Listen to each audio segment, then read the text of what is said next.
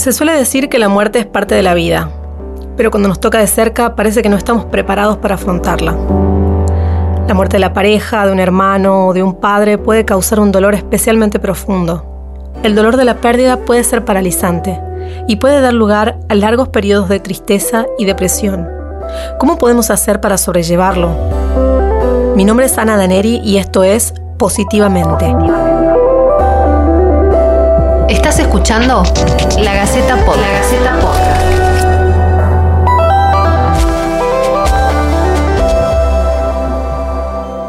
Para responder a esta pregunta estamos con Mariana Iriarte.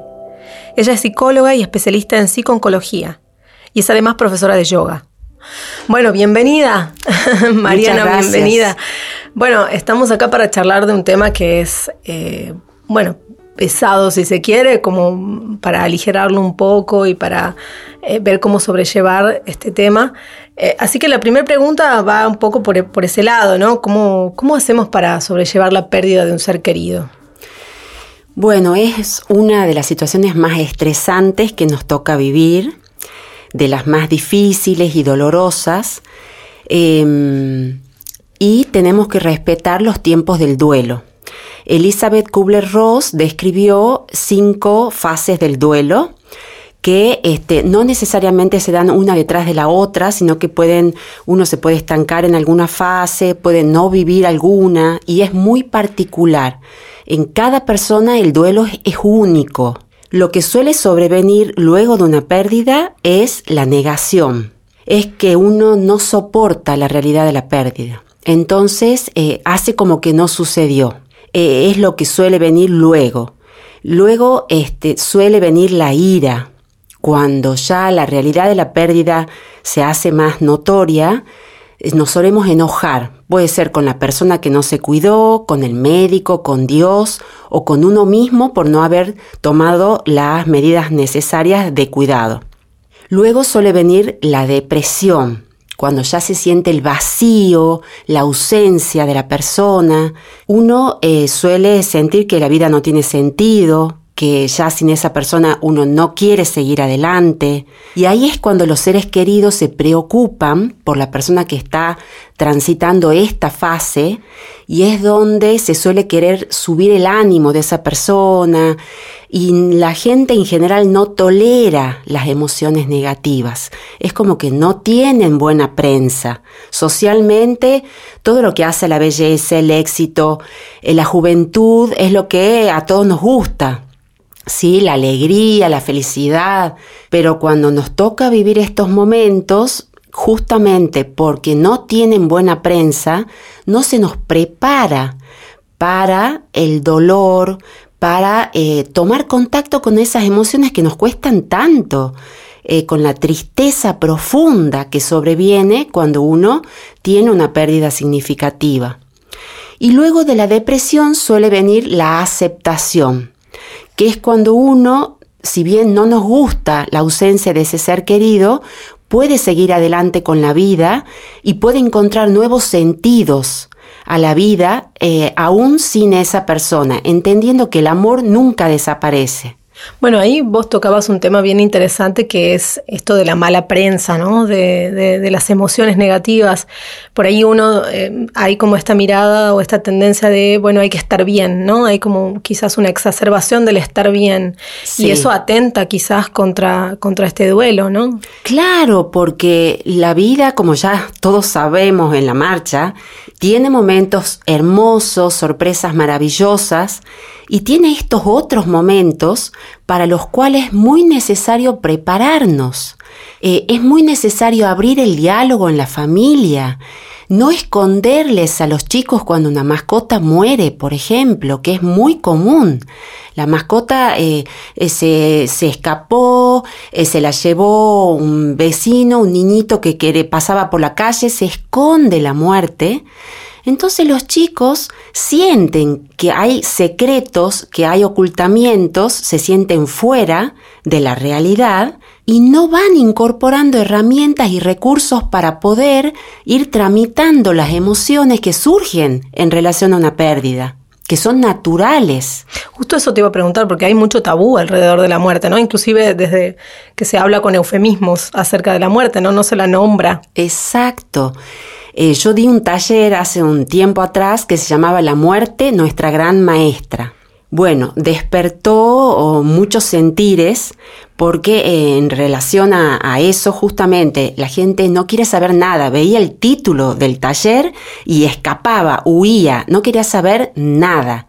Y eso es lo que tenemos que ir transformando y yo creo muchísimo en el poder que tiene los padres en cada familia para ir hablándolo con más naturalidad porque al fin y al cabo todos nacemos y todos morimos, así como el nacimiento, la muerte eh, forma parte de la vida. Y como nos preparamos para un viaje, nos tenemos que preparar para ese último gran viaje. Justo voy a hacer una digresión, quizás no estaba en el guion esta pregunta, pero me surge también pensar en, en, cómo quizás es algo o una característica de la sociedad occidental, ¿no? Por ahí, por ahí hay otras culturas que a la muerte la toman de otra manera, ¿no? Y tienen otro tipo de rituales y, y inclusive con la persona que ya ha fallecido y que no está presente, tienen otro vínculo o, o se relacionan de alguna forma eh, después de la muerte con rituales y demás. Totalmente. En nuestra cultura no nos acompaña en el sentido de solemos darle un sentido trágico, como si no debiera suceder y como si fuera el fin de todo. Entonces, claro, uno lo vive con tremenda angustia. Ahora, en otras eh, culturas, yo estuve en Perú en un Día de los Muertos que me sorprendió muchísimo. Era en un pueblito donde era una verdadera fiesta. El Día de los Muertos había música, había un grupo donde cada integrante del grupo tocaba música, un instrumento, le llevaban la comida favorita al muerto y compartían ese día como en la película eh, Coco. Coco mexicana que nos enseña tanto, ¿no? Y en la cultura oriental se lo toma el cuerpo como un traje, ¿sí? Y se hace la metáfora que a mí me parece bellísima de que cuando la oruga cree que llega al fin, se convierte en mariposa. Esto es muy importante de ir incorporando como metáforas que nos ayuden a entender la muerte como una transición, no como un fin. Si bien uno a la mariposa no la puede ver, es, eh, se han hecho estudios de eh, lo que sucede en las personas que están clínicamente muertas y relatan su experiencia cuando vuelven a la vida y todas cuentan más o menos lo mismo, que pueden ver, que pueden escuchar absolutamente todo lo que ocurre en el momento ya sea del accidente o de eh, que entran en coma, Em, todas sienten una paz y un amor increíbles que no tienen palabras para describir y es muy bello todos los relatos. Muchos no quieren volver a este plano luego de estar ahí. Y esto da mucha esperanza, ¿sí? Cuando uno puede ir cambiando la visión que tiene acerca de la muerte, la empieza a asumir y a tomar con más naturalidad y a empezar a planificar también. Es muy importante que tomemos cartas en el asunto y hacer, por ejemplo, una voluntad anticipada. ¿Cómo queremos que sea nuestra muerte y qué no queremos que suceda a la hora de nuestra muerte? ¿Sí? Y ahí también me imagino que es importante no aislarse, ¿no? El apoyo de, de la comunidad o del entorno, del colectivo que está a nuestro alrededor.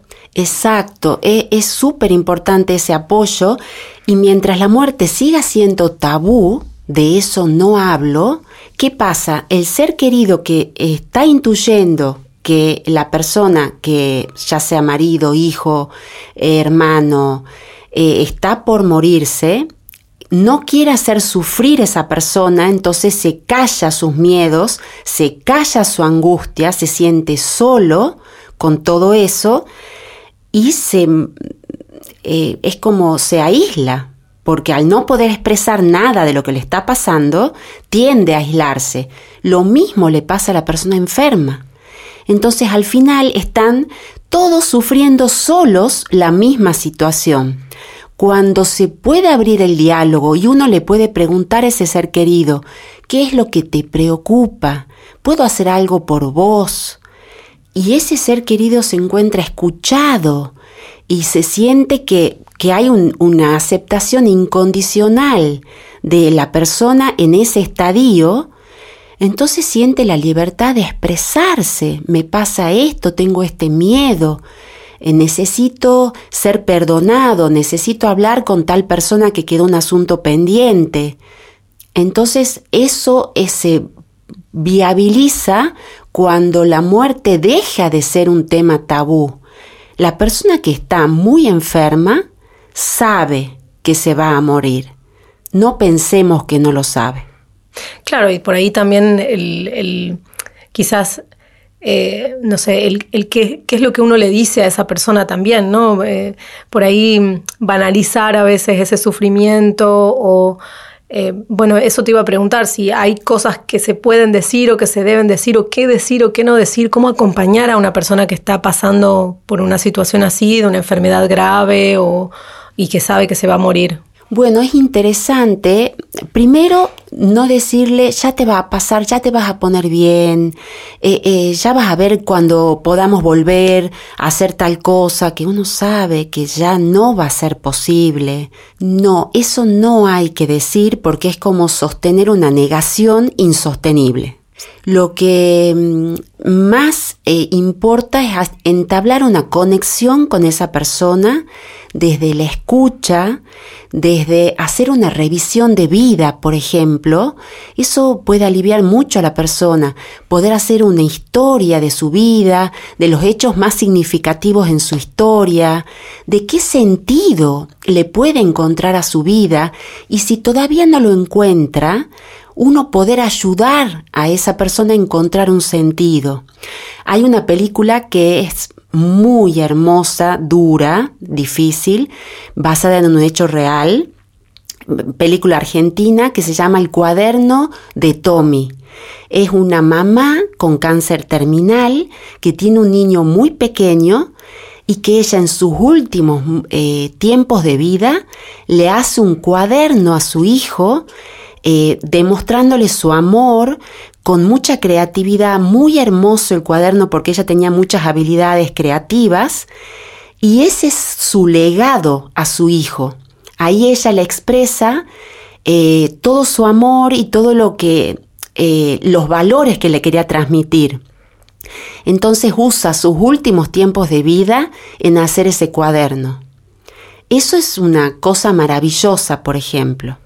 Recién hablabas mm, al principio mm, de, esto de prepararnos para la muerte. ¿Hay cosas, digamos así, como consejos, así como para dejarle a la gente de, cuáles serían los pasos o la forma de prepararse? Y bueno, es un poco preguntarse y tener, darse momentos de introspección y, un poco pensar, a ver, ¿de qué manera nos gustaría que sea ese momento? ¿Sí? Se dice que uno muere de la misma forma en la que vivió.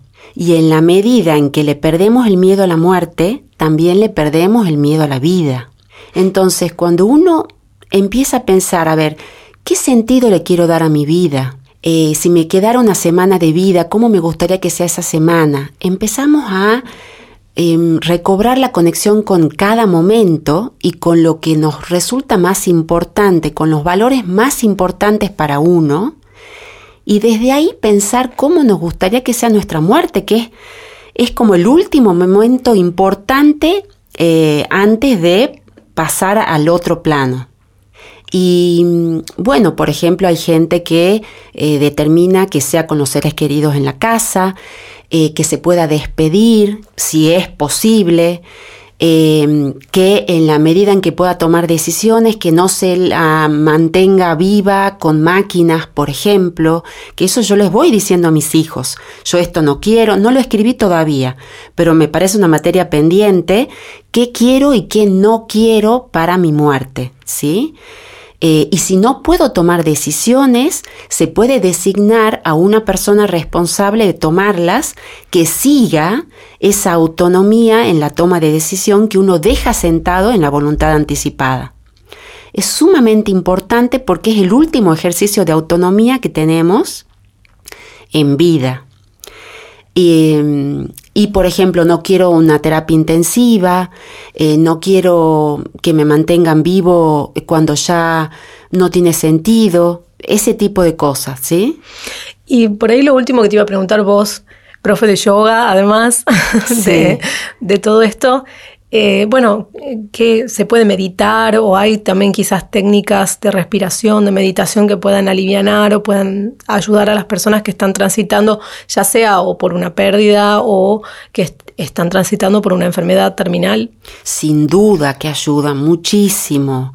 Eh, la meditación se puede hacer eh, unos, yo escucho mucho que no sé meditar, eso es para los yogis o cosas por el estilo. Eh, la meditación es simplemente tranquilizar la mente, ¿sí?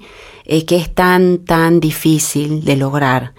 Eh, si uno no lo sabe hacer, hay técnicas muy sencillas como de respiración profunda y concentración en la respiración, que ayudan muchísimo a que la mente se calme, ¿sí?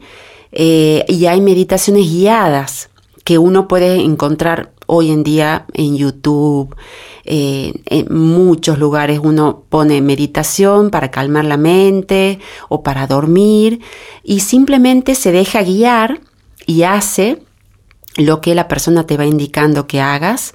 Es sumamente importante porque eh, cuando, bueno, a la hora de afrontar nuestra muerte, surgen necesidades espirituales.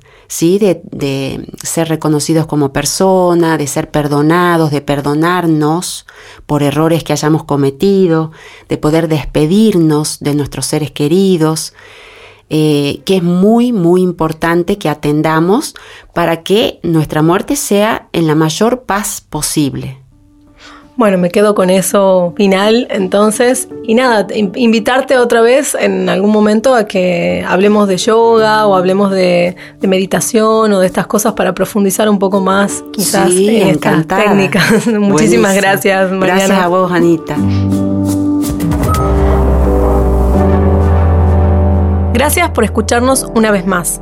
Déjanos tus consultas o sugerencias en podcast.lagaceta.com.ar o en los comentarios de la nota en la web.